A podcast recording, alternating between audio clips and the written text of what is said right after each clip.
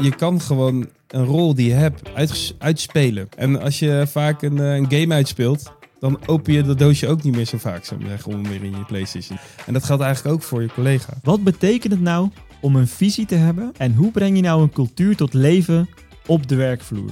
Vandaag praat ik met Jeroen Romeinders over leiderschap en het bouwen van een cultuur binnen je bedrijf.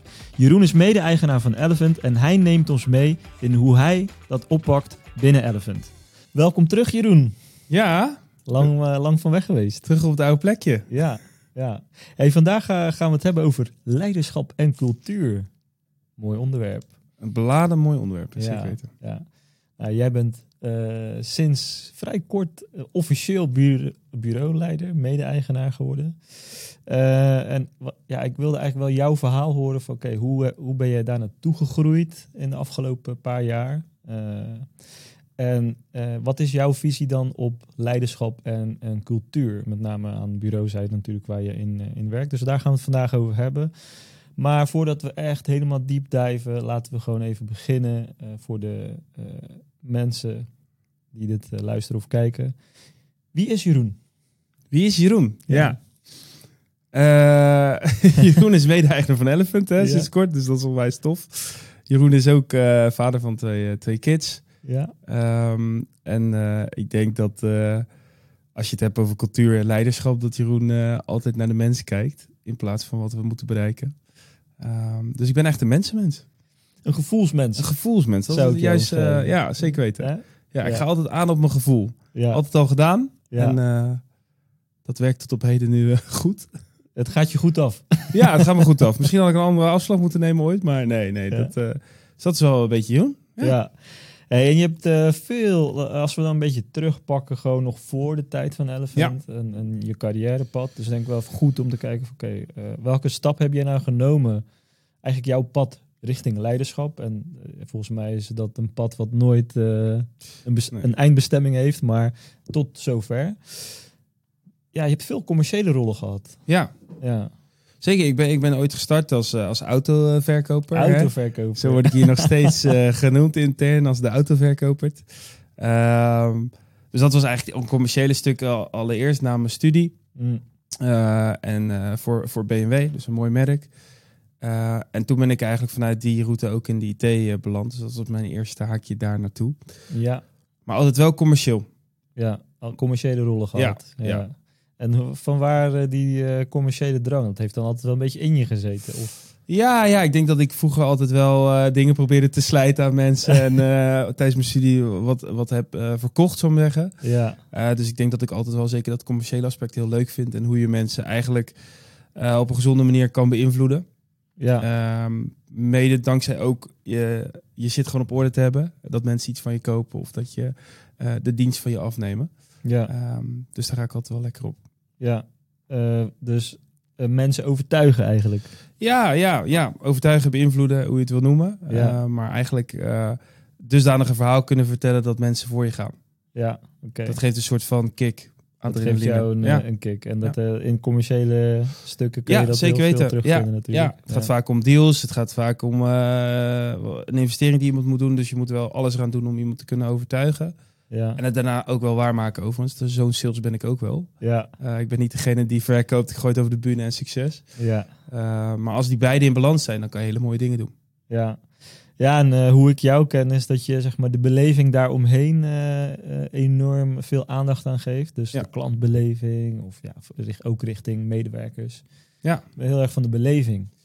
Ja, ja een beetje dat, dat klantcentraal denken, zou ik zeggen. Dat Ja. we, als je als bedrijf heel erg denkt van, hé, hey, ik doe wat en ik eh, extrapoleer dat, maar zeggen, naar mijn klant en hij moet het maar nemen. Ja, dat werkt niet meer in deze tijd.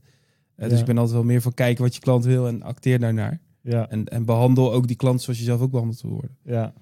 En je hebt, je hebt bij BMW eh, Ja. gewerkt als autoverkoper. Ja, verkoop het zeker weten. Ja, maar hoe, ging, hoe gaat dat zoiets? Want dan, eh, je zit dan gewoon in de showroom echt en je, je kijkt als er iemand binnenkomt of op afspraak of... Ja, kijk, in de, in de autoverkoop zie je natuurlijk ook wel de transitie van het internet destijds. Hè? Ja. Of, nu, dat was al voor mijn tijd dat ik daar begon, maar dat mensen veel beter geïnformeerd binnenkomen. Dus Ja. eh, waar het vroeger denk ik heel erg was over dat je iemand ook echt moest informeren over een bepaald type auto. ja, functionaliteiten, komt iemand eigenlijk binnen die dat al weet. En soms wel meer dan jezelf. Want die technologie gaat ook heel snel. Ja. Als je het hebt over systemen in die auto's. Hè, dus de rol is eigenlijk meer om een proefrit te doen en, en de deal te doen. Ja. Hè? Dus het gaat vaak over prijs. Ja. En soms is die prijs ook niet onderhandelbaar als het een leaseauto is, want dan is er gewoon één prijs. Ja. Dus is het meer het faciliteren van de verkoop, zou ik maar zeggen. Ja. Maar waar, eh, eh, waar maak je dan nog het verschil? Want- Nou ja, dat, dat is denk ik eh, waar ik dus in geloof, is door gewoon te doen wat je zegt. Netjes op te volgen, klanten goed ontvangen, kleine tweaks in je proces, mensen te verrassen, ja. waardoor jij gewoon opvalt tussen de menigte. ja. Hè, tussen een andere dealer of een andere verkoper. En da- daar zit denk ik ook dat belevingstukje. Ja, zeker, Ja. zeker. En Ja. zo koop ik zelf ook wel. Als iemand mij met iets verrast, dan ben ik eerder geneigd om voor die te gaan. Ja. Dan het standaard eh, praatje wat ik misschien om de hoek krijg. Ja, ja. En ehm, als je dat koppelt dan aan, aan leiderschap, wat, eh, wat heb je daarin voor jezelf dat je zegt van nou, dat, vanuit dat soort rollen eh, heb ik dit meegenomen in mijn leiderschapsstijl, waar we het zo nog wat verder over gaan hebben. Maar Ja, dat is, dat is een goede vraag. Ik denk dat ehm, in mijn leiderschapsstijl, nou, hoe ik eigenlijk altijd mijn werk doe, is op basis van mijn eigen normen en waarden. En het gevoel wat ik heb. Ehm, met mensen met wie ik zaken doe of met wie ik eh, wat verkoop. En dat denk ik ook, wil ik ook overdragen in mijn stukje leiderschap. Dat eh, je krijgt enorm veel vrijheid, enorm veel vertrouwen. En dat is een soort van de mengelmoes die we samen eh, moeten gaan doen, zou ik maar zeggen. ja, Dus ik denk op basis van normen en waarden heel erg leiderschap kunnen tonen. En daar gezonde balans in, eh, in behouden. oké. Ja, Ja. En te verrassen, want ik denk zeker in leiderschap dat verrassen. eh, dat zorgt ervoor dat mensen je ook zien als een leider, denk ik. ja, dus af en toe eh, iets verfrissends brengen bedoel je Iets dan? nieuws, iets Ja. innovatiefs. Ja, Iets waarom we doen het al tien jaar. Het gaat goed, maar we gaan het anders doen. ja, ik denk dat dat ervoor zorgt dat mensen ook naar je blijven kijken van wanneer komt het. ja. En dat is eigenlijk hetzelfde met die verkoop. Ja, oké. Ja, je bent nu officieel mede-eigenaar van Ja. Elephant. Hartstikke mooie stap. Bizar, hè? Ja, ja, mooi. Ja, ik ben er heel blij mee. Ja, Eh, jij natuurlijk ook. Ja, zeker. Anders had je die stappen niet genomen.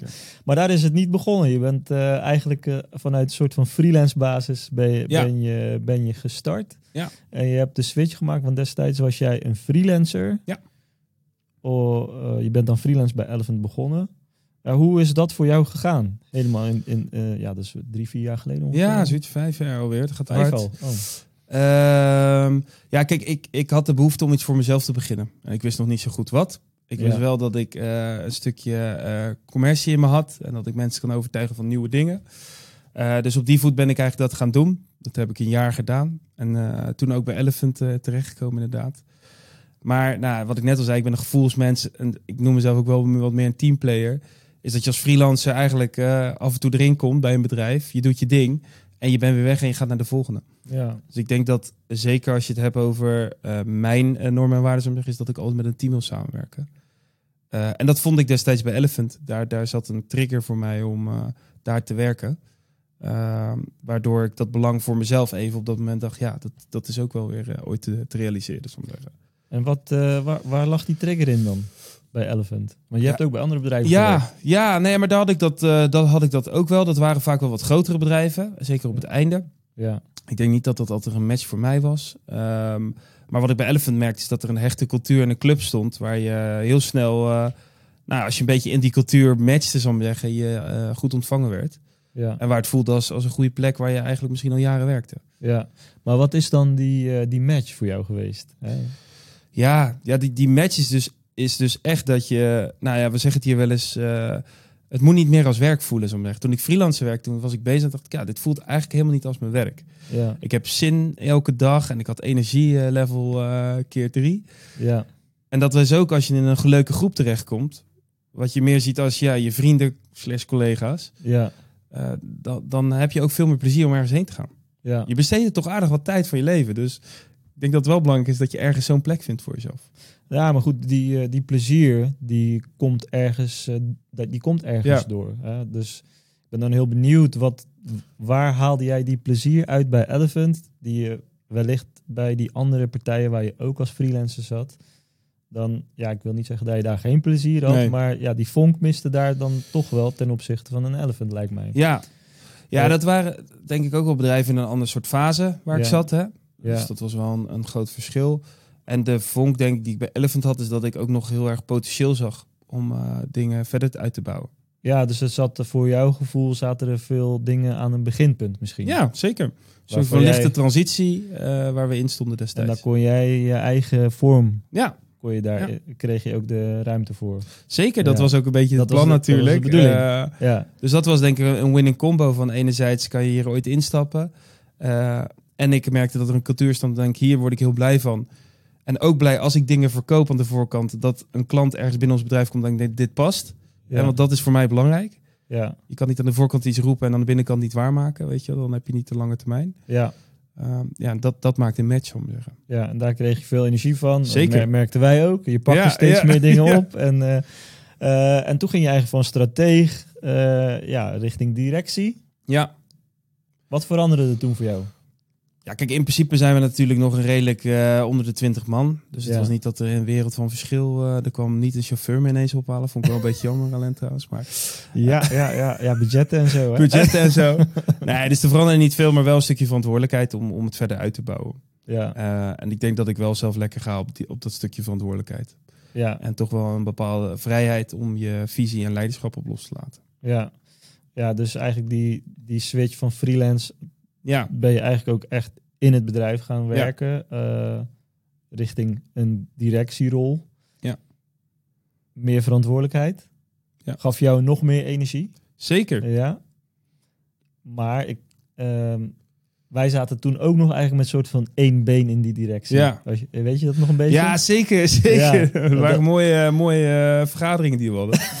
Vergaderingen, ja. ja. Ja. Dat wa- je, ja, je kent het wel, vier kapiteinen op een schip. Ja. Waar gaan we heen dan? Dus dat... Ja. eh, ja, want dat, dat heb je. De, ik denk dat natuurlijk meer verantwoordelijkheden, meer ruimte. Maar ik denk ook dat je daar nog wel ergens, hebben we het ook over gehad, hè? eh, ergens misschien niet volledige ruimte voelde. Omdat eh, de oude kapiteinen ook nog Ja. eh, rondliepen, even zo gezegd.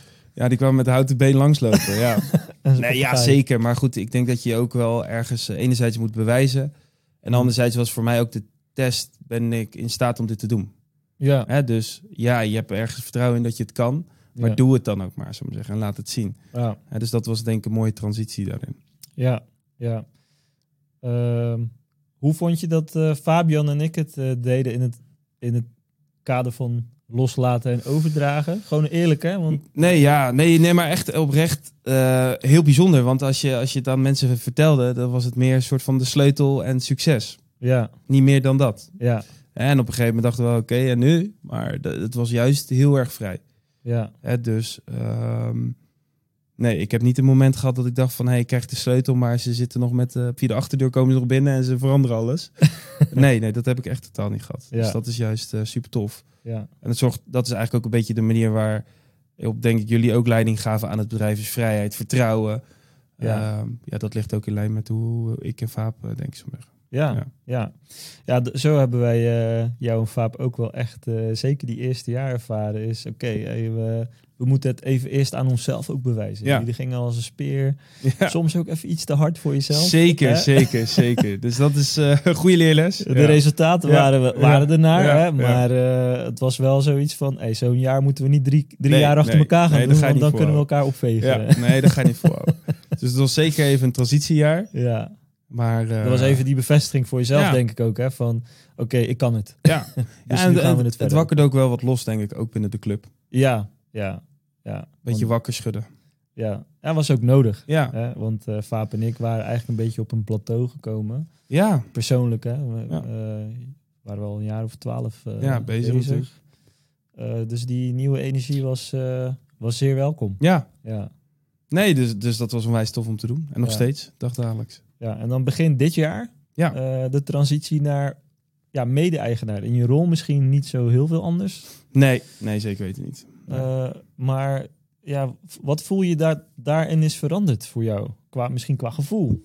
Of hoe je naar dingen kijkt. Nou ja, kijk, ik, ik heb denk ik wel altijd, als ik ergens voor werk, dan voelt het als mezelf, voor mezelf. zeggen. Dus ik heb nooit echt het idee gehad bedrijven waar ik altijd voor gewerkt heb, dat ik denk, ik moet hier aandeel houden. A- aandeel hebben, dan presteer ik beter of ben ik meer ehm, benaderbaar voor dit bedrijf, zou ik zeggen. Dus dat zit bij mij denk ik altijd al. Het enige wat wel tof is natuurlijk dat je iets gaat uitbouwen ook voor jezelf. En het biedt ook weer perspectief om andere dingen wellicht ernaast eh, op te pakken. Eh, maar qua rol en wat ik doe, doe ik gewoon nog steeds het, hetzelfde. Ja, maar wat Ja. voor perspectief bedoel je bijvoorbeeld? Nou ja, kijk, uiteindelijk bouw je natuurlijk ook je eigen onderneming eh, op. Ja. Eh, er komt een bepaalde waarde. eh, dus dat, dat kan ook wel eens voor de toekomst weer wat anders zijn als je ooit eens een keer wat anders ernaast wil opstarten. Ja, Het ja, zorgt ervoor dat je landschap wat breder wordt, zou zeggen. ja precies. Dus Ja. voelde dit misschien als echt de officiële stap naar ondernemerschap ja, toe? precies. Ja, ja. Wat misschien in de toekomst verder reikt dan Ja. alleen Elephant even. ja even- zeker, ja. zeker. Dus dat is eigenlijk ook met freelance bestaan. Dan was dat al een kleine stap, hè? Want uiteindelijk ga je van een payroll af en ben je eh, zelfvoorzienend, om het maar zo even te zeggen. Ja, En dit is dat eigenlijk ook maar weer in het volgende, volgende hokje. ja, ja. Ehm, en dat biedt kansen. Ja. Hey, en ehm, je hebt nu eh, best wel een tijdje de leiderschapspet op, even zo gezegd. Samen Ja. met Fabian van Ja. Houten. Waar ligt voor jou persoonlijk de grootste uitdaging als leider? Nou ja, kijk, wat je in onze grootte merkt is dat je eh, de, de uitdaging ligt hem in. Enerzijds moet je, ben je heel pragmatisch bezig, dus heel erg operationeel wellicht nog. En je moet een leider zijn. Hm, En, en dat in balans houden, zou ik zeggen. Dus hè, wanneer trek je de car vooruit of, of toon je de visie, maar wanneer ben je ook gewoon binnen de organisatie bezig met je dingen. Die balans. Die is eh, moeilijk, dat is een uitdaging. Ja, Ja, want je kan, in, je kan hier wel vijf dagen de, de leider rondlopen. en Vijf dagen een visie voor iedereen zijn hoofd. Maar ja, je zult ook nog zelf moet, dingen moeten doen binnen de organisatie. ja, dus Ja. werken in versus werken aan. Ja, precies. Ja, die, die balans, die is, eh, die is soms lastig. En de ene week is die er wel, en de andere week compleet niet. Ja, Ehm, dus dat. En ik denk ook wel het stukje mensen meekrijgen. Soms wil je misschien zelf eh, tien stappen vooruit. Maar ja, mensen moeten dat wel kunnen eh, bijbenen, zo maar zeggen. En eh, het is zeker met, we gaan daar naar misschien een twintig man. Je kan niet meer ineens wat in de organisatie neergooien. En nee, we gaan het zo doen. Nee, daar moet een proces voor gemaakt worden. En daar moeten we over nadenken met elkaar. ja, Dus dat zijn denk ik wel de twee dingen. Dus enerzijds balans en anderzijds is het implementeren van bepaalde zaken om eh, ja. ergens naartoe te gaan. Maar dat heeft vooral met eh, bepaalde visie te maken. Ja. Hè, die, eh, die je nodig hebt, denk ik. Ja, zeker. Ja, en dat is de, gelijk een mooi bruggetje naar de volgende topic. Want leiderschap en visie zijn denk ik, ja, zonder visie geen leiderschap. Nee, zeker mij, weten. En, ehm, en misschien goed om, laten we eens beginnen met, ja, omschrijf eens de visie die je nu voor Elephant samen met Fabian hebt opgezet. Ja, die is nog steeds eh, wel zijn we aan het tweaken. Maar eh, Dat blijft altijd, denk ik, een Kijk, beetje. Ja. de, de kern van de visie is, slaat eigenlijk ook op het feit waarom ik bijvoorbeeld en Fabian ooit voor Elephant zijn gaan werken, is dat het eh, niet voelt als een bedrijf. Hè? Dus wat in onze visie ook heel erg naar voren komt, is dat we. dat Je koopt geen website hier. Maar je, je gaat samenwerken met super toffe, innovatieve mensen die jou verder gaan brengen. Daar, Ja. daar zit eigenlijk de core van onze visie. Hè? Dus dat betekent dat we een bepaalde werkwijze met onze opdrachtgevers hebben, maar ook een werkwijze met onze collega's. Hoe we die blijven enthousiasmeren, dat het ook voelt als thuis. Dus dat is een beetje een belangrijk element in onze visie. Dat het hier moet voelen als thuis en dat de opdrachtgever ook dat gevoel moet hebben. En niet alleen een leverancier eh, op support heeft. ja. En als je kijkt dan naar de, de visie rondom grootte, zien wij dus dat wij altijd een beetje de underdog zijn. Hè? Dus we boksen tegen de grotere jongens aan.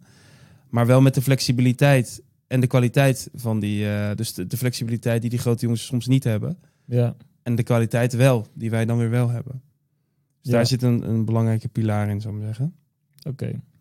En als je kijkt naar over een eh, x aantal jaar, dan denk ik dat elk bedrijf heeft zo'n afdeling nodig die wij hier hebben. Een digitale Een afdeling. digitale afdeling ja. met een developer of, of wat dan ook. Hè, dus hoe zorgen we ervoor in de toekomst dat die opdrachtgevers die wellicht niet zo'n afdeling kunnen opbouwen, toch gebruik kunnen maken van zo'n afdeling? ja. Dat, dat is waar we naartoe willen groeien of waar we eigenlijk mee bezig zijn om dat gevoel te hebben. Ja. Dus dat betekent niet altijd meer, hè, je, je koopt iets, maar je, jij huurt gewoon een afdeling in en daar ga je vette dingen mee maken. zeg maar. Ja. Dat is wel een andere mindset. Ja, ja dat, dat- een, een mooie gedachte. Maar hoe breng je dan zo'n visie tot leven? Nou, zo'n zo visie tot leven, dat is- zijn natuurlijk allerlei facetten. Ja, Maar het zit hem in de kleine dingen. Is dat we dit ook uitdragen naar het team van hoe we dat dan zien. Ehm, maar ook eh, op basis van wie we dan spreken. Wat ze, eigenlijk is de kern van deze visie begonnen ooit met interviews hoe, die, hoe collega's over Elephant denken. Mm, Het is hecht, het voelt als een team. We hebben één taak samen. Ja, dat is eigenlijk wat ik je net vertel, zou ik zeggen. En dat gevoel moeten we eigenlijk plotten op die klant, dat hij dat gevoel ook heeft. Ja, Dus we zijn er heel erg achter gekomen. Het feit dat we wat we doen, klopt eigenlijk in lijn met wat we ook uiteindelijk willen gaan bereiken met die opdrachtgever. maar dat is eh, de visie waar je naartoe wil. Ja. Hoe, wat, wat voor gevoel heb je nu als eh, mede-eigenaar van de hut, even zo gezegd? Hoe ver ben je daar vandaan verwijderd? Je hoeft niet, niet een jaar te Nee. maar hoe groot is die gat van waar je nu staat en eh, ja, wanneer is het gerealiseerd? Ja, nou kijk, we, we hebben in die visie nou, nog wel wat mijlpaaltjes te gaan. We hebben nog wat, wat, eh, wat bepaalde specifieke personen binnen ons bedrijf nodig om dat te waarborgen. Ja, Ehm, nog een, een, een type klant wat daarbij eh, ook nog kan aanreiken. Maar dan praat je over drie, vier jaar, dan zoiets zitten we er vanaf. ja, en dan zitten we ergens, denk ik, op een goede plek waar we graag willen zijn. ja. En dan gaan we vanuit daar weer verder kijken. Ja. Ja. Ja. maar als, als je de visie die je omschrijft, daar kun je best wat eh, doelen op eh, hangen. Ja. Eh, die hebben jullie denk ik ook Ja. gemaakt. zeker. En vanuit daar maak je eigenlijk Ja. kleinere brokjes steeds. Ja. Ja, dus als je dat, als je dat, als je zegt eigenlijk, ik wil een afdeling zijn voor mijn opdrachtgever, dat betekent ook dat je systemen heel flexibel moeten zijn. Ja, dus als wij allemaal vastgeroeste systemen hebben, dan kunnen we dat niet zijn. Dus dat wordt Ja. een topic om op te pakken. Ja. Maar dat ligt hem ook in de stack die we hanteren. Welke stack gaan we be- bepalen voor onze techniek? Ja. Welke rollen hebben we nog meer nodig? Zijn dat de rollen die we nu hebben of rollen, andere rollen? Zo maar ja, en eh, ik kan me voorstellen dat je verdienmodel eh, Bijvoorbeeld ook een superbelangrijk... moeten- eh, de klant koopt als ik je visie zo hoor. En we hebben het vaak genoeg over. Ja. Maar de klant koopt eigenlijk geen eindproduct, maar meer een samenwerking. Ja, beschik, ja, een heel eh, slecht woord misschien, maar beschikbaarheid. Zou zeggen. Je hebt je eigen afdeling beschikbaar en daar betaal je voor. Expertises. ja, expertises. oké, ja. ja. En, en dat is eh, nu nog niet schaalbaar. Want hè, stel dat je 150 klanten hebben die allemaal een x-bedrag voor die eh, beschikbaarheid betalen. Dan weet ik niet of het team, of we nu als bedrijf flexibel zijn ingericht om daarmee om te kunnen gaan. Zodat Ja. de piek hoger is en zo. Dus, dus daar zijn we nu mee bezig om te kijken van hoe kunnen we dat klaarzetten. Dat we dat mondjesmatig gaan implementeren. Zo Ja. weet je ook een beetje wanneer je moet opschalen of wanneer je zegt ja, tot hier en niet verder. Ja, ja, ja. Oké. Hey, en ehm, wat betekent het eigenlijk voor jou om zo'n visie eh, überhaupt te hebben? Hè? Want je bent denk ik al gauw van ik zit in, eh, in de tent en Ja. eh, we moeten gewoon gas geven. Je hebt eh, een P&L of een begroting, Ja. eh, zoals het zo heet. Hè? Eh, ja, je, kunt, je zou ook kunnen zeggen, hey, eh, ik focus me gewoon op iedere keer een kleine stap beter. Ja, eh, ten opzichte van echt heel veel tijd en aandacht in die visie te stoppen. Wat Ja. is daar voor jou een beetje die balans en hoe belangrijk is het dan om echt wel die visie te hebben? Of kun je eigenlijk ook gewoon ondernemen zonder visie voor jouw gevoel? je kan zeker ondernemen zonder visie. Dat denk Ja. ik zeker, maar niet in onze branche. Dus het ligt ook aan de type mensen die je in je organisatie hebt. Want die hangen aan zo'n visie en die maken keuzes op basis van zo'n visie. Ja. En als je het niet hebt, dan, dan, gaat, dan gaan mensen zweven. En als mensen gaan zweven, dat is vaak niet goed voor waar je naartoe wil, zou ik zeggen. ja, En het helpt ook om eh, met mijn compagnon Fabian dan keuzes te maken. Van, hey, we kiezen hier nu voor. Klopt dat in lijn met de visie? Of we hadden laatst dat we een kwartaal hadden waarin we merkten dat eh, de cultuur heel erg een beetje eh, omdraaide. En, en het liep niet zo lekker. Toen hebben we eigenlijk onze visie erbij gepakt waarin wel letters staat... We willen organisch groeien, maar zonder ehm, het eh, uit het oog te verliezen van onze cultuur en mensen en waarden. ja, En toen dachten we ineens, hé, hey, dat verliezen we nu. Dus ja. toen hebben we die erbij gepakt en we zeggen, ja, die dingen moeten veranderen. Dus het helpt wel heel goed om denk ik ook jezelf scherp te houden. ja, En keuzes te maken. in de keuzes, ja. Ja, welke rollen ga ik aannemen? Welke producten ga ik nog verkopen? Wat ga ik verkopen? Je moet, komt ergens op het moment dat je niet alles meer moet verkopen als je een bepaalde visie hebt. Ja, En dan kan de opportunity nog super vet zijn, maar je gaat ergens naartoe. Ja. Dus je sales moet daar ook mee om kunnen gaan. Dus het, het raakt echt heel veel. Ja, ja, zeker wat je zegt in, eh, in eh, onze branche als agencies, waarin eh, het per maand bij Ja. wijze van al anders is. Ja. Als je dan inderdaad niet duidelijk een visie voor je, voor je hebt, dan ben je heel beïnvloedbaar voor de ontwikkelingen die op je afkomen. Ja. Ja, Kijk, en in zo'n visie, dat, dat vind ik dan wel weer mooi, is, we hebben het al heel lang over AI. En ine- ja, het voelt voor mij wel weer een beetje, het is er ineens nu. Hè, dus zo'n visie moet je ook wel weer in staat zijn om zo'n visie een beetje te kunnen fine-tunen. ja, Hè? Want als je kijkt naar onze visie is, ja, iedereen moet zo'n afdeling hebben. Maar ja, AI geeft je ruimte om zo'n deels zo'n afdeling te kunnen hebben. Hè? Kan gewoon een vervanger zijn van, eh, van bepaalde collega's. Eh, niet hier in het bedrijf, maar andere soorten collega's. Ja, dat verandert, dat raakt wel, dat tast zo'n visie wel aan. Dat zet je wel aan het denken. En daar moet je dus weer over nadenken hoe je dat verder gaat brengen. Ja, ja. Want ehm, misschien even goed om. te- wat zijn nou echt praktische eh, uitwerkingen waarin de visie die jij omschrijft terugkomen? Wat doen jullie op dagdagelijkse basis? Of maandelijks of per kwartaal? Op wat voor manier laat je zo'n visie bij het team en bij je klanten echt zichtbaar naar voren komen? Ja, we hebben natuurlijk vaak, eh, we hechten waarde aan kwartaalreview. Dus het delen van informatie, dat staat denk ik bovenop. Hè. We hebben geen geheim in waar we naartoe gaan. Anderzijds zijn we nu interne projecten opgestart. Om op basis van die visie eh, projecten op te starten die bijdragen om een bepaald, bepaalde kwaliteit hier neer te zetten. Of een bepaalde manier van werken, wat die visie hanteert. Eh, wat is een voorbeeld van zo'n project? Ja, bijvoorbeeld we hebben het pro- project Information Flow. En daar zeggen we eigenlijk in, hey, we hebben met zo'n klant aardig wat contactmomenten. En hoe zorgen we er nou voor dat die contactmomenten goed gedocumenteerd worden, maar ook dat die goed eh, vanuit onze kant gedocumenteerd worden. Hè, de, dus de gesprekken die wij intern voeren, die impact hebben op die klant, hoe doen we dat nou? En hoe, wat laten we die klant dan ook zien? Ja, Dat raakt best wel hè, van hoe open, want je wil eigenlijk één systeem in waarin als je een afdeling in je bedrijf hebt, dan heb je geen geheim over documenten.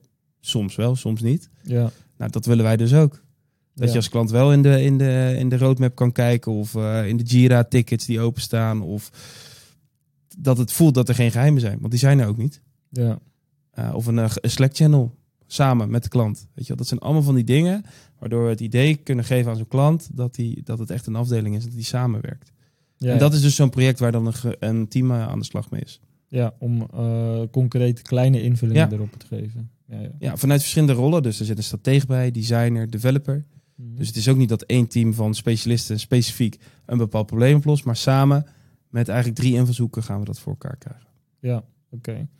Hey, en, en wat merkt eh, zo'n klant eh, aan, aan de visie of de stappen naar die visie toe? Zie je daar dan ook bepaalde feedback op? Ja, zeker. Kijk, de, de positieve feedback is ook dat de klant, eh, we doen ook vaak enquêtes, al, al merkt dat het, het vaak anders is dan bij bijvoorbeeld een ander bureau waar ze ooit hebben gezeten. Dus ik denk dat dat al goed is, verrassend. Ehm, en vaak de wat minder leuk feedback kan zijn dat het soms een beetje rommelig overkomt. Ja, Hè, maar dat komt omdat we in een transitie zitten waar we zelf in geloven. Soms nog even niet die perfecte rol op die plek hebben. ja, Ja, soms nog niet even perfect onze systemen of techniek of werkwijze op, op orde hebben. ja, Ja, dat, dat kan soms overkomen zo. ja. Maar ook daarin is het hoe we ermee omgaan en wat, hoe we het fixen. Eh, dat zijn even een beetje de beide, beide kanten, ja. ja. En eh, wat is jouw rol als leider dan als er dingen fout gaan? Hè? Dus eh, probeer je echt die gaten zelf te vullen die er dan ontstaan? Of eh, Nou ja, goed, dat is dus denk ik een van de grote leerlessen die ik wel Ja. heb. Is dat ik zelf vaak heel snel in dingen spring, het fix en ik ben weer weg, zo zeggen. ja, Eh, proberen we nu juist heel erg, hoe is het gekomen? Wat kunnen we eraan doen? Had je het kunnen voorkomen en ook de collega's zelf te laten meedenken in een oplossing. ja, In plaats van dat je het zelf weer voorkoudt en het zelf doet. Uiteindelijk moet je er ook van kunnen leren. ja, En eigenlijk wil je ook leiderschapskills in eh, alle collega's eh, gaan creëren. ja. Ja, want wat doe jij persoonlijk eh, om je leiderschapskills verder te brengen? Ja, Wat zijn een beetje jouw dingen waarin je wil groeien en hoe doe je dat dan? nou ja, ik, ik, ik ben wel gestart met lezen. Lezen, oké. Ja. Dus daar probeer ik wel serieus tijd aan vrij te maken. en welke boeken? Ehm, nou ja, hoe heet dat? eh, ik kan de titel even niet noemen, maar van ehm, die gast die in ehm, Kamp van Koningsbrugge zit. Oké. Waarvan zijn boeken over leiderschap in het leger en zo. Ja, ja, ja, Ja, precies. Dus die heb ik bijna uit. En laatst had ik van jullie eh, TED Talk, eh, How to Prepare TED Talk of zo. Zo een stukje leiderschap in je, in je talks. Ja, Dus die, daar ben ik mee bezig. ja, En ehm, ja, wat doe, nog- wat doe ik nog meer? Ik praat met veel ondernemers. ja, Ja, omdat je vaak als je alleen maar in de agency-wereld praat, dan eh, krijg je één vast beeld. ja, Maar het is ook wel goed om buiten je branche te kijken. ja, precies. En Ja. eh, doe je dat dan in een bepaalde netwerkgroep of zo? Ja, netwerk, ik zit in een netwerkvereniging of een net- netwerkclub, serviceclub, hoe je het wil noemen. En in mijn, in mijn netwerk heb ik natuurlijk sowieso mensen zitten die ik af en toe spreek. Ja, ja, oké. En eh, denk je, eh, iedereen leest natuurlijk boeken, maar Ja. ja, van lezen naar praktijk brengen, Onwijs moeilijk. ja, Ja, want vaak ook, ook dat boek over Netflix, eh, dan hè, over HR-beleid bij Netflix. ja, Dan lees je dat, denk je, dat dit, dit is geweldig. Dit gaan we doen. Maar ja, dat is een hele andere mate van bedrijf, een andere mate van bedrijfsvoering. Ja, Uh, maar je kan wel bepaalde aspecten eruit pakken die leuk Ja. zijn. ja, dus je probeert met kleine dingetjes dan Ja, eh, eh, Het verschil te maken. te experimenteren. Ja, zo las ik in Netflix, dat vond ik wel een eh, misschien leuke anekdote, is als collega's heel hard moesten werken, dan stuurden ze ook naar thuis, naar hun gezin, speelgoed voor de kinderen of een bloemetje naar de vrouw. Oh ja, Ja, ik vind dat dus geniaal dat je, tuurlijk, dat moet niet wekelijks gebeuren, zou ik zeggen, maar dat je daaraan denkt als werkgever. ja. Of dan stuurden ze bijvoorbeeld een weekendje weg van, hey, deze week heeft hij zo hard moeten werken, jullie kunnen het weekendje weg. En hier zijn kaartjes voor Disneyland Parijs. Noem maar even wat. Nou, dat zijn allemaal van die kleine dingen, die kan je uit, uit dat soort verhalen wel halen. Ja, ja, cool. Oké. En bijvoorbeeld voorbeeld met die kaartjes, dat is ook ooit bedacht. Hè? Een salesgesprek, je stuurt een kaartje na een salesgesprek. Dat is ook ooit eh, de- uit zo'n boek gekomen. Ja, dus eigenlijk meer eh, echt die kleine dingen voor de beleving. Dat is wat je, waar je in het begin over praat. Ja. Dus je focust heel erg op de... Ja, verra- verrassend te zijn. Ja, ja. Ja, Want kijk, iedereen kan overal werken. eh, zeker in onze branche. ja, En maar wat maakt het dan dat je hier wil werken en niet bij een ander bureau? Ja, dat zijn denk ik wel dit soort dingen die het verschil maken. ja. Oké, Denk ik. oké. hey, eh, en, en laten we dan eens verder pakken op, op cultuur en mensen. Ja. Ehm, ja, even in, in basis. Wat betekent nou een cultuur voor jou? Dat is best wel een paraplu-term, super abstract. Ja. Want Overal wordt dat eh, toegepast. Hoe kijk jij er nou naar? Ik denk dat cultuur eigenlijk eh, eh, de betekenis is als je een, een groep individuele mensen, maar zeggen, kan laten acteren als een groep. Daar, daar zit dan het, het woordje cultuur een beetje. Daar zit een soort van smaakje overheen, waardoor iedereen zich prettig voelt Ja, in die groep. ja, Hè, dus dat je een beetje als Einzelganger, zou ik maar zeggen, ergens in kan komen en ineens ben je onderdeel van een groep. Mm. Daar zit cultuur. Dat, dat is ja, dat, niet tastbaar zoals je al zegt, maar dat is wel het verschil, zou ik zeggen. Je, je hoort erbij of niet. Ja, ja, ik denk een goede cultuur is juist dat je een eh, ruimte maakt om mensen erbij in te krijgen. Maar dat die cultuur ook weer in stand houdt dat er mensen komen die misschien niet in die cultuur passen. En dat Ja. je die eigenlijk soort van, ja, het klinkt heel hard, hè, maar gezond kan afstoten. Ja, maar dat, ja, Je, ja, je merkt het, hè, Ja. in je voetbalteam of in je, in je hockeyteam, eh, vaak gemerkt. je past er gewoon niet bij. Je past er gewoon niet bij. Een nieuwe speler vanuit een andere club en je merkt dat die groep een beetje begint te wankelen. Ja, Eh, ineens begint er een beetje fictie te ontstaan. Ja, de cultuur is juist dat je dat in balans houdt. ja, een goede groep mensen bij elkaar. En niet te veel eh, distortions, om te zeggen. Te veel mensen die het verstoren. ja. Maar hoe hou je dan die bewaking vast? Ja. Want ik kan me voorstellen als er nieuwe mensen komen, die hebben ook weer een eigen waarde. En dat kan zich organisch, kan, de, kan een cultuur daardoor Ja, eh, een andere omslag krijgen, bijvoorbeeld. Hè? maar dat is goed. Ik denk dat Ja. cultuur ook iets levends is en wat een beetje links en rechts omgaat. Maar je hebt wel weer, als je het weer op- over die visie hebt, Ja, dan hangt wel een beetje een cultuur aan. ja, En als hier een cultuur eh, hangt van, hé, hey, ik doe gewoon mijn ding en, eh, en meer dan dat doe ik eigenlijk niet. Mhm. Dat klopt niet meer helemaal bij de visie dat we samen willen groeien met onze kla- klanten en onze partners. ja, Ja, dus die cultuur in combinatie met die visie samen is een goede om in de gaten te houden. ja. Want hoe omschrijf je de cultuur bij Elephant? eh, als je hem eh, even globaal zou mogen omschrijven. Nou ja, kijk, ik, ik, ik zeg het vaak, maar heel veel mensen, de, de cultuur is eigenlijk dat niet als werk voelt. Het klinkt heel raar, maar heel veel eh beoordelingsgesprekken of doelengesprekken die we hebben, ja, dat het eigenlijk niet als werk voelt. Misschien Ja. slaat dat een beetje de, de spijker op zijn kop. Het voelt niet als werk, je komt hier, je doet je ding, gezamenlijk, Ja, eh, je doet leuke projecten. Dat eigenlijk, ja. ja. En Maar- ik kan innovatief noemen, dat zeker weten. We doen toffe innovatieve dingen. Maar ik denk de grondslag ligt hem in dat je eh, hier in een club komt waar je je heel prettig voelt. Ja, oké, maar prettig voor de ene persoon is anders dan voor de maar andere dat is de bewaking van die cultuur. En, maar wat is dat, weet je wel? Ja, wat dat is, dat dan bij Elephant? Ja, dat, Dus wanneer weet jij, oké, deze persoon is geen match. Dus wat zijn een beetje de kwa- Ja. kwalificatiepunten, bijvoorbeeld als je een kandidaat zou spreken, waarbij je het gevoel hebt, ik denk niet dat jij past bij onze club. nou ja, kijk, het, het, het, ehm, er zijn natuurlijk allerlei kwalificatiedingen die we toetsen aan het begin van als we iemand aannemen. Ja, Hè, als een gesprek alleen maar gaat over wat kan ik krijgen in plaats van hey, hoe kan ik jullie verder helpen? Ja. Dat is al bewijs een rode vlag, dan moet je hier niet komen. Mm. Hè, dus eh, ja, da- daar hebben we allerlei eh meetinstrumentjes voor om dat aan te voelen, we maar zeggen. Ja, En ook wanneer we merken dat in zo'n club dat niet werkt, dan is dat eigenlijk voor en de collega die nieuw komt niet leuk. En voor het bedrijf zelf niet. Dus wat ben je dan aan het doen? Ja, Hè? Dus daar zitten allerlei ja, gevoel, gevoelens, hè? eh, gevoelensmens. En denk, ja, Ja. dit zou wel eens iemand kunnen zijn. ja. Maar goed, je noemt net een, een voorbeeld. Dus eh, dat zit eh, misschien, als ik hem vertaal, wederkerigheid. Misschien. Ja, Ah, zeker weten. Oké, ik, ik ga niet eerst eh, mijn eis op tafel leggen, maar ik ga het gesprek aan over welke waarde ik kan toevoegen. Ja.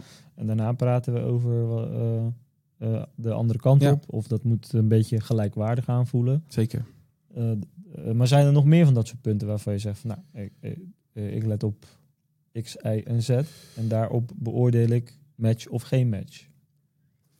Ja, ja die, die zijn er zeker weten. Of ik die zo 1, 2, 3 allemaal kan opnoemen, dat, dat weet ik niet. Maar waar je, waar je het vaak ziet, is dat het ook wel een type, een beetje een ondernemende factor is hier intern bij onze collega's. Oké, ja. Hè, dus ondernemend perspectief. Dus dat je wel eager bent om te onderzoeken wat er achter de deur zit of, of om de hoek. Ja, En dat merk je vaak in een gesprek als iemand gewoon zegt, ja, ik wil hier komen, ik wil eh, lekker mijn site maken en ik ben weg. En eh, ja, ja, pas je dan helemaal de cultuur, want dan ga je waarschijnlijk een beetje afgestoten worden, omdat de rest dat wel doet. ja, En die doet wel even een stapje. Ja, verder wil ik niet altijd zeggen, want dat klinkt eh, heel negatief, maar misschien een stapje meer. Hè? Dat ze zeggen, oké, ik, ik bouw dit, deze functionaliteit nu vier keer, de vijfde keer ga ik hem anders bouwen. Ja, ja, dan, dat, als je dat niet zelf niet doet, dan pas je niet helemaal bij de, bij de collega's hier, zo zeggen. ja. Dus eh, misschien een gezonde mate van eh, nieuwsgierigheid of Ja, open ja. mindset. En wel een stuk ambitie, maar wel op een gezonde manier. Ja. ja, dus niet de ambitie van we gaan dit jaar vijf awards winnen Nee. en voor de grootste merken werken. Nee. Volgens mij is dat niet wat we hier eh, ambiëren per Nee. se. Nee, Maar wel een ambitie van we gaan dingen beter doen. beter doen dan dat we ze gisteren deden. Ja, Dus dat is echt wel een, eh, een belangrijk uitgangspunt. ja. Maar ook in onze visie staat ook weer niet dat we naar 50 man gaan. Hè, dus dat laat ook weer zien als we met mensen spreken die zeggen... ja, en ik wil bij een grotere club. Ja, wij gaan tot 25, 30 misschien. ja. We gaan niet naar 50, 60, 70. Dat is gewoon niet de intentie. Want dan kunnen we ook niet meer werken zoals we nu willen werken. Er komen Ja. er lagen tussen. Hè, dus daar, door, door die visie kunnen ook heel makkelijk mensen eigenlijk zeggen... hey, jij past wel hierbij. ja. Of juist niet. Ja. Ja. En als je dan mensen gaat aantrekken, hè, eh, er staan volgens mij ook eh, een paar vacatures open. Zeker. Ehm, en wa- wat, zie je, hoe, hoe eh, op welke manier trekt Elephant op dit moment mensen naar zich toe? Even los van de tactische stukken, Ja. wat er zeg maar marketingtechnisch gebeurt. Ja, wa- waar zie je zeg maar dat mensen echt het besluit nemen, ik wil daar op gesprek? Ja, ik denk dat mensen op zoek zijn naar, eh, waar ze, naar een plek waar ze ook wat meer hun eigen mening kwijt kunnen en hun eigen ideeën. Ja, Hè, dat merk ik wel uit de gesprekken die we hebben. Dat, dat sommige bedrijven waar die dan werken niet de, de mening eh, waarderen of ik weet niet waar het dan aan ligt. Maar ja, waar mensen hele goede ideeën hebben, maar dat niet tot uiting kan komen om wat voor reden dan ook. Dat is denk ik een belangrijke. We hebben ook wel ineens weer ZZP'ers die bij ons komen werken. Hè? ja. Maar is dat een beetje wat jij ook had? Hetzelfde ik mijn roadmap. Ja, Ik mis het team. ik mis het team. Ja, ja, ja. En wel dat ondernemende, weet je wel. Maar dat bieden we hier. Je kan ondernemend hier zijn, je krijgt er uren voor. ja, Eh, maar je bent wel met een team. ja, Dat zijn denk ik een beetje de twee facetten. ja. Nou, dan ga je die gesprekken aan. En ehm, wat zijn dan voor jou de belangrijkste uitgangspunten om eruit te halen om iemand eh, onderdeel van het team te maken? Waar moeten ze dan aan voldoen? Ja, ik, ik denk dat ze echt sociaal eh, wel wat moeten kunnen, zou ik zeggen. Ja? Hè, dus ik denk dat je wel sociaal je woordje moet kunnen staan. Maar dat je ook wel eh, goed tegen groepsdynamiek kan. En tegen, eh, denk ik, best wel hectiek van het bureauleven. Want ik zeg ook wel eens, ga voor een, als je voor een klant gaat werken, dat is anders dan voor een bureau. Een bureau hebben wij toch, ja, weet ik veel, ik zei, x aantal klanten. De ene dag kan je links doen, de andere dag doe je rechts. En, weet je, dus dat verschilt heel veel. Dus het kan best hectisch zijn. Dus je moet wel in staat zijn als je in een bureau gaat werken, om ja, ik weet niet of ik het druk mag noemen, maar om er wel tegen te kunnen. Ja. Dus vaak als je dat, dat merk je gelijk of iemand eigenlijk meer een klant collega zou zijn of Ja. meer een bureau collega zou zeggen. Ja, ja, ja. Oké. Ehm, dus je, je kijkt dan wat meer naar gedragseigenschappen Ja, en wat minder naar keiharde vakkennis of zo? ja, ja, en, en ja, want ik, ik geloof als je de wil hebt, maar zeggen, om, eh, iets te leren of iets te gaan doen, dat is al goud waard. En als je dan ook nog eh, binnen de normen en waarden van onze cultuur past, dat is een, dat is een fit. Ja, Dan leren we het je wel, want je wil graag. ja. Ehm, maar ik geloof niet meer zo in de, in de ellenlange cv's met heel veel ervaring. ja. In een bepaald vakgebied. Nee, ik, eh, eh, ik, ik deel dat met jou. Want ik, zie- ik ben er ook echt van overtuigd dat eh, bepaalde houding je in onze branche veel verder gaat brengen Zeker. dan eh, de daadwerkelijke vakkennis. Want die, ten eerste, die vakkennis verandert steeds sneller. Ja. Dus dat betekent dat iedereen per definitie vrij weinig ervaring heeft met AI. Ja. Want de AI is sinds dit jaar pas een Ja. beetje op gang gekomen. In de mainstream in ieder geval.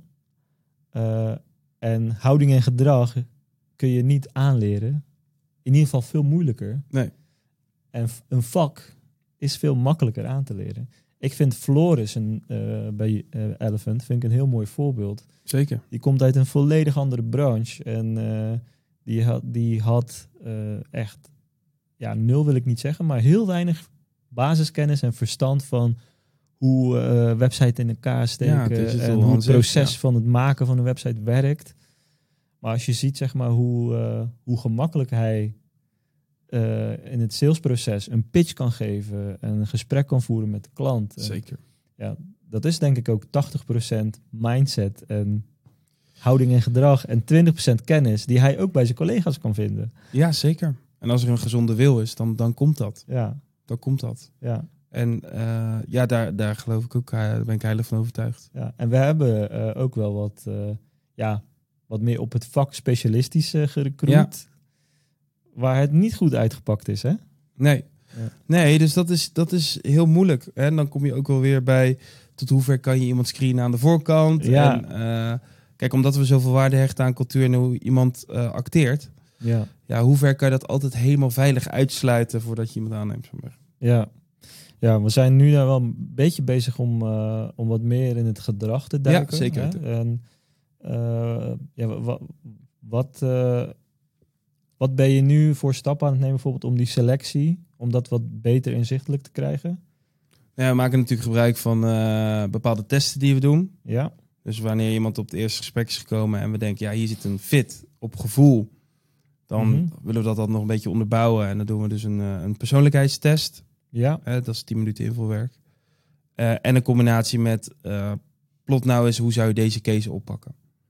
Zodat je enerzijds kan toetsen van waar zit iemand in het spectrum van hoe, eh, hoe, hoe hij of zij opereert in het Ja. dagelijks leven. En anderzijds hoe kan zij, ja, hoe kijkt zij naar dingen. En, en hoe pakt hij of zij dat op, zou zeggen. ja. Oké, dus je kijkt naar een stukje persoonlijkheid. Ja, en skills. Skills op een zekere mate. Maar niet skills als in we gaan je cv screenen. Maar wel meer van, hey, ben je in staat om, als je die kennis en knowledge van digital nog niet hebt, hoe snel kan je daar komen? Dat is natuurlijk wel een belangrijke factor in. Hoe als kijk je naar een uitdaging? Ja, hoe kijk je naar een uitdaging en hoe zou je daarmee omgaan? Ja. Als daar een heel verschil in is hoe je dingen aanpakt versus onze branche, ja, dan kost het denk ik ons wat meer tijd om, om je daar te krijgen. ja. En wat zegt zo'n persoonlijkheidstest dan? Want ja, eh Ja, er komt een uitkomst uit, maar hoe weet je wat je daarmee moet doen voor jouw gevoel? Hè? Ja, die zegt wel van waar de persoon zit in de, in de diskanalyse, om het maar zo even te zeggen, welk kleurtje hij of zij heeft. Ja, Zodat je wel weet, als ik diegene in dit team plaats, hè, eh, moet diegene bijvoorbeeld rood hebben om wat tegen te boksen tegen de harde mening in dit team. Dan Ja. moet iemand rood hebben, zou ik zeggen. Ja. ja, Eh, wil je wat meer gevoel creëren, geel, groen, weet je wel. ja, Heb je analytisch vermogen nodig in je strategie? Ja, ga dan op zoek naar iemand die blauw heeft. ja, Hè, dus eh, het laat ons wel zien, tuurlijk kan iemand zichzelf schetsen ja. en kan laten zien wie is dat. mhm. Eh, maar zo'n test legt dat wel bloot. Ja, ja. Nou, interessant. Ik ben benieuwd. eh, ja, we, zijn, we zijn hier net mee begonnen natuurlijk. Ja, Dus, zeker. eh, ik, eh, ik ben benieuwd of het ons echt gaat helpen in de gesprekken. Maar goed, Ja. het geeft in ieder geval wel meer houvast, denk ja, ik. je hebt een beetje houvast op hetgeen wat je misschien vanuit je gevoel al denkt. Ja, Het is een soort bevestiging vaak. ja, ja. Alright. Ehm, en dan nog het stukje, hey, eh, ehm, oké, mensen aantrekken, dat is één. Maar mensen behouden of laten gaan. Want soms is laten Zeker. gaan ook Ja. belangrijk. Heel belangrijk. Eh, of ja, laten gaan, eh, misschien zelfs stimuleren om Ja. te gaan. Want eh, ehm, daar wil ik nog even op, op ingaan, want dat, ook dat is een onderdeel van cultuur. En wat is daarin voor jou het belangrijkste om mensen langer te kunnen binden? Nou ja, goed, dat begint wel door hier een, een omgeving te creëren waar mensen zich prettig voelen. Zou ik zeggen. Daardoor blijven ze verbonden. Maar ook door de gesprekken te houden met elkaar open en eerlijk van waar je staat en waar je naartoe kan gaan. Zonder een, een, eh, worst voor de hoogte te houden of wat dan ook. Ja, Zeggen wat komt er in de toekomst bij? Wat voor rollen komen erbij? Wat voor skillset is er nog nodig? Dat mensen ook goed weten waar ze aan toe zijn. ja, Dat zorgt ervoor dat mensen of aan gaan blijven of zeggen ja, dan ga ik eh, liever verlaten, zo zeggen. duidelijkheid bieden. Ja, ik denk duidelijkheid in wat je kan verwachten voor de komende jaren. ja, En ik denk ook zeker, we zitten in een jonge branche, soms moeten we ook wel mensen een beetje pas op de plaats. Je kan hele hoge ambitie, ik ken het van mij van vroeger, ik heb hele harde ambities gehad. Maar dat heeft me een beetje in de weg gezeten vroeger zeker, in bepaalde keuzes te maken. bijvoorbeeld. Nou, je- kijk, ik- ik denk dat je, laat ik zo zeggen, mijn ambitie was eh, ehm, zo hoog dat ik na mijn school gelijk wilde gaan werken. Maar als je me nu had gevraagd, denk ik, ja, ik had het wel heel vet gevonden om die wereldreis te maken. Mm. Baal ik nog steeds van. Maar ik had een bepaalde mindset van, ja, ik, ik moet in deze jaren moet ik vlammen Ja, en wil ik laten zien wat ik kan. ja heel resultaatgedreven dan, bedoel je? Ja, ja, ambitie met resultaat, ja. ja, ja, Je kan jezelf door te veel ambitie best wel gek praten. ja, En je merkt dus in een branche waar wat jongere doelgroep komt, waar de wereld te groot is, waar ze iedereen kunnen werken, er worden salarissen betaald bij sommige bedrijven, waar je denkt, hoe kan dat? Ja, Ja. dan praten we onszelf wel een beetje gek. Dus het helpt soms wel even om even te landen. ja, Eh, wat doen we nou eigenlijk en wat betekent dit hier eigenlijk? En wees blij wat je hier hebt. En het gas is niet altijd groen aan de andere kant. ja, Dus dat bedoel ik meer met laten landen. ja. Maar hoe doe je dat laten landen in, eh, in, in, eh, binnen een team, hè? Nou ja, goed. Ik denk door ons model wat we hebben om voort, ja, voortgang te stimuleren, klinkt heel. Maar om doelen te hebben en je gaat aan de slag met die doelen. Ja, Om die ook echt daadwerkelijk te doen en daarop te reflecteren. Ja, En als je die niet doet, dan moet je ook niet verwachten eigenlijk dat je groeit. Toch? Dat, ja. ja, Als je bepaalde doelen naast je normale job hebt. Een nieuwe techniek leren. Maar dat is misschien of je wil betere presentator worden. eh, ja, dan moet je daar wel echt zelf aan de slag. En wij bieden de handvaten en we kunnen je ondersteunen. ja, Maar je goed pas als je het echt oppakt. En als je het niet oppakt en denkt dan gegroeid te zijn. Ja, dat, daar twijfel ik dan altijd over. Je moet wel echt zelf wat doen. ja. Dus eigenlijk zeg je verantwoordelijkheid eh, proberen neer te leggen Ja. bij de persoon Voor je eigen zelf. ontwikkeling. Ja, ja. En, maar dat helpt ook bij het behouden van mensen, denk jij? Ja, ik denk het wel. Zeker in de groep waar wij hebben, proberen we wel eh, ook mensen op een andere manier te laten kijken naar doelen. Dus vaak zijn, je- zijn je doelen heel erg bedrijfsspecifiek voor Elephant. Maar wij hebben ook eh, iemand die bijvoorbeeld zegt, ja, ik wil aan mijn zelfverzekerdheid werken. Ja, dat is voor Elephant ook iets. Maar ja, ook voor hem, hem of haar als persoon is dat best wel van toegevoegde waarde. Ja, Want hè, als je bij ons zelfverzekerd bent, ben je privé zelfverzekerder. Eh, straks voor een nieuwe job wellicht. ja, En als je op die manier kijkt naar ook coachen van mensen, dan, dan wordt het ook niet zoveel meer van, hey, je doet een opleiding voor Elephant en het moet bij Elephant eh, blijven. Hè? Ja, nee, ja, ja. wij, wij faciliteren jou om een beter persoon te worden. Of je nou hier bent of, of ergens anders. Dat is onze verantwoordelijkheid. Ja. En dat gevoel, dat hebben mensen, waardoor ze ook waarschijnlijk blijven. ja, omdat je het echt meer voor, voor de persoon doet. Ja, dat komt automatisch terug naar het bedrijf. zeker. In plaats van dat je zegt van eh, het moet voor het bedrijf Ja, tastbaar iets zijn. Ja. En voor jou als persoon, eh, ja, dat moet je maar zelf weten. Ja. ja, ja dat Ja. is natuurlijk heel raar. Dat is een andere, Ja. andere benadering. En dit is ook leiderschap, hè? want je faciliteert eigenlijk mensen om beter te worden. Niet, niet, je wil niet zelf alleen maar beter worden. Ja, ja. ja wat, wat mij eh, nog opviel eh, in de afgelopen periode bij jou is eh, het, het andersom stukje. Is dat je volgens mij, als ik, het, als ik me niet vergis, ook steeds vaker vraagt wat jij beter kan doen. Ja, zeker. Ja, dus dat eigenlijk de evaluatie eh, Ja, ja, jou gaat, ja. zeg maar. Ja, en dat. Dat, dat, dat is ook geweest, ja. Dus de collega's Je mag blijven. Dus, Martijn en Jordi bedankt. Nee, maar die, die hebben gewoon gezegd, Jeroen, wat kan jij verbeteren nog? En wat gaat goed en wat kan je verbeteren? ja, En dat was wel weer even eh, eye-opener. ja, En juist leuk. ja. Ja, dat is mooi. Ja. want dat is denk ik ook, hè, als je begint als leider of je begint ergens in een rol, je wil je bewijzen, dan vergeet je eigenlijk misschien dat je zelf ook nog veel te leren hebt. ja. Hè? Dus ik denk wel dat het ook goed is als leider, hè, kwetsbaarheid. Eh, denk nummer één. Ja, Hè, want we weten het gewoon altijd niet. We- Of heel vaak weten we het wellicht ook niet. Nou, maar dat is, eh, dat is eh, wat ik persoonlijk gemerkt heb om, om echt te groeien als leider, is dat je heel goed naar je eigen houding en gedrag moet ja, kijken. precies. en moet weten wat je moet veranderen en, en vervolgens hoe je dat gaat Ja. veranderen. Ehm, en dat is, dat is echt behoorlijk moeilijk. Ja. ja, ja. Weet je, jij, jij zei laatst ook nog het voorbeeld van, ja, kom eens wat vaker bij de lunch. Ik was zoveel aan het werk en dan ben ik dingen aan het doen en denk, ja, dat moet ik allemaal doen. Maar ik neem dus schijnbaar niet de tijd om een uurtje te lunchen. Ongezellig, hè, terwijl ik hier zit te verkondigen, cultuur, open, gezellig, allemaal mooi. Weet je, dus je moet zelf ook scherp blijven. Ja. Ja, en dat doe je door te vragen van, hoe vind je dat gaat en, en wat kan ik anders doen en hoe zie je mij nou eigenlijk? ja, Zeker. ja, cool. En daar niet voor te schamen, hè? want ik bedoel, ja, je kan wel zeggen dat de wereld heel mooi is, maar Maar goed, we zijn allemaal mensen. En, Daarom. eh, ik durf wel te stellen dat hier een eh, cultuur heerst waarin we eh, gewoon lekker open naar elkaar Zeker, ook kritiek zeker. kunnen leveren. ja, zeker. Zonder dat dat als belediging wordt opgevat. Ja, echt wel. Ja. Hey, en ehm, heb je al meegemaakt dat je eh, mensen hebt zien gaan bij Elephant, waarvan jij ook het gevoel had, nou, dit is ook goed dat het gebeurd is. Ja. Dus waarom moeten mensen ook ja, weg? Ja, is vaak een negatieve insteek, maar ja, persoonlijk denk ik dat het soms gewoon goed is dat iemand een nieuwe stap maakt. zeker. Je, je kan gewoon een rol die je hebt uitspelen. Ja, Zeker weten. ja, En als je vaak een, eh, een game uitspeelt, dan open je dat doosje ook niet meer zo vaak, zou zeggen, om hem weer in je PlayStation te douwen. En dat geldt eigenlijk ook voor je collega.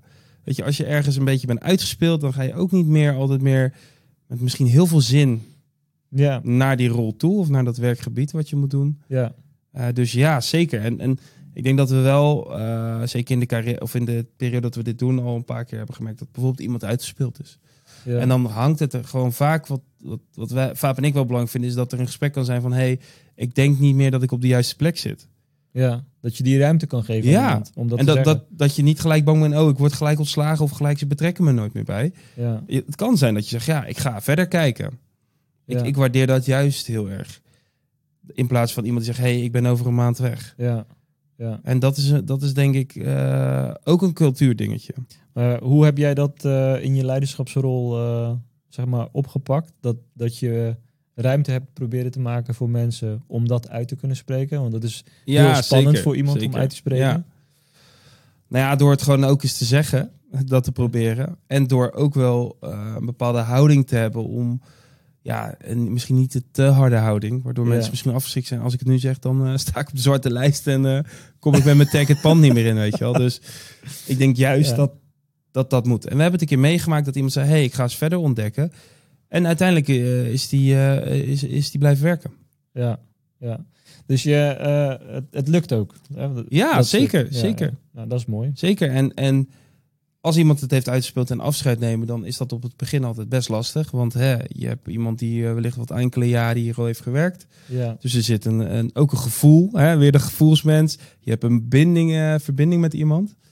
Maar ja, als je dan ziet wat het weer teweeg brengt, dan denk je, ja, Ja. dat is voor beide gewoon een goede keuze geweest. ja. Ja, ik, ik, eh, ik durf wel een concrete naam te noemen, want dat was ook een hele mooie afscheid. Laurentius, onze Ja, zeker. designer, heeft hier een jaartje of zeven gezeten uit mijn hoofd. Dat was, het was voor hem ook echt tijd om Ja. een nieuwe stap te maken, om zichzelf verder uit te dagen. Eh, maar dan merkte ik bij de afscheid eh, hoe emotioneel hij werd. Ja, hij was toch een beetje onder de echt een, een, vrienden, een vriendschappen die hij achter moest laten. zeker. Zo omschreef hij het zelf uit hele gedichten. Ja, nee, ja, zeker. Kijk, Ja. ja. en dat is Ja. mooi om te Maar zien. dat is mooi. ja. En daardoor blijven mensen ook natuurlijk hangen.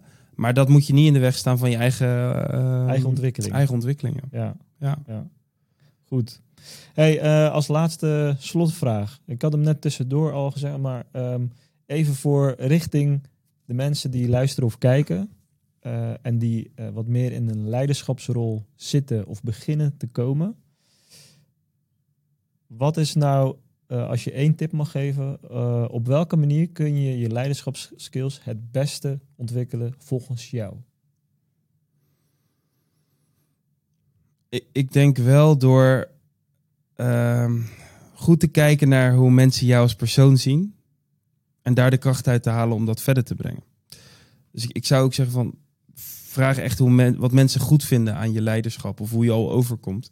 Hmm, En probeer dat te, te extrapoleren om dat meer te gaan doen. Zo maar. Ja, Hè, dat kan een factor rust zijn, of dat kan een factor zijn de visie. Of, maar focus je daar dan op en blijf dat doen. Ja, Als een soort van ground rule dat je daar dat niet meer moet stoppen. Dat je weet waar je kracht ligt. Ja, Ja. vanuit je kracht en vanuit daar door, eh, door pushen. Ja, ik, vind, eh, ik vind het wel mooi dat je in ieder geval aankaart. Vraag aan anderen Ja, wat zij van jou vinden. Volgens mij vergeten we dat heel vaak. vaak, zeker. Dus dan gaan we met onszelf, onze eigen conclusies en belevingen. Ja, Eh, en volgens mij draait leiderschap heel erg ook om de connectie leggen. zeker. Hoe ervaar jij mij? Ja, En niet wat ervaar ik bij jou, maar andersom. Zeker. Ja, Maar dat is vaak het, het woordje leider, zegt het al. Het lijkt net alsof er iemand moet staan die het allemaal maar beter weet. ja, ja. En, en dat, dat we daar gewoon eh, achteraan kunnen huppelen. ja. Maar goed, die leider die, die, moet, die is ook aan het ontwikkelen. En, en ik denk juist dat die connectie ervoor zorgt dat je een betere leider wordt. Want daardoor dwing je ook een soort respect af. Je bent open, opener in gesprekken die je misschien niet wil voeren. Hé, hey, ik ga vertrekken. Ik ga eens ergens anders kijken. Weet je, dan durven mensen dat ook. Maar als jij altijd maar daar bovenaan die apenrot staat... en denkt dat je alles beter weet... Ja, dan ga je niet die cultuur ook behouden die wij willen. ja. ja, in ieder geval hier niet. Hier niet, ja. Nee. Maar ook in andere bedrijven, Ja. denk ik. Cool. Ehm, dit was hem, eh, Jeroen. Ik Top. vond het een mooi gesprek over Ja, eh, leiderschap en cultuur. Volgende keer ga ik even bij jou... eh, ga ik jou eens even rondvragen. Ja, dat is goed. Zullen we dat afspreken? Ja, laten we dat doen. Oké, cool. Yes, tot de volgende. Yo, hoi hoi.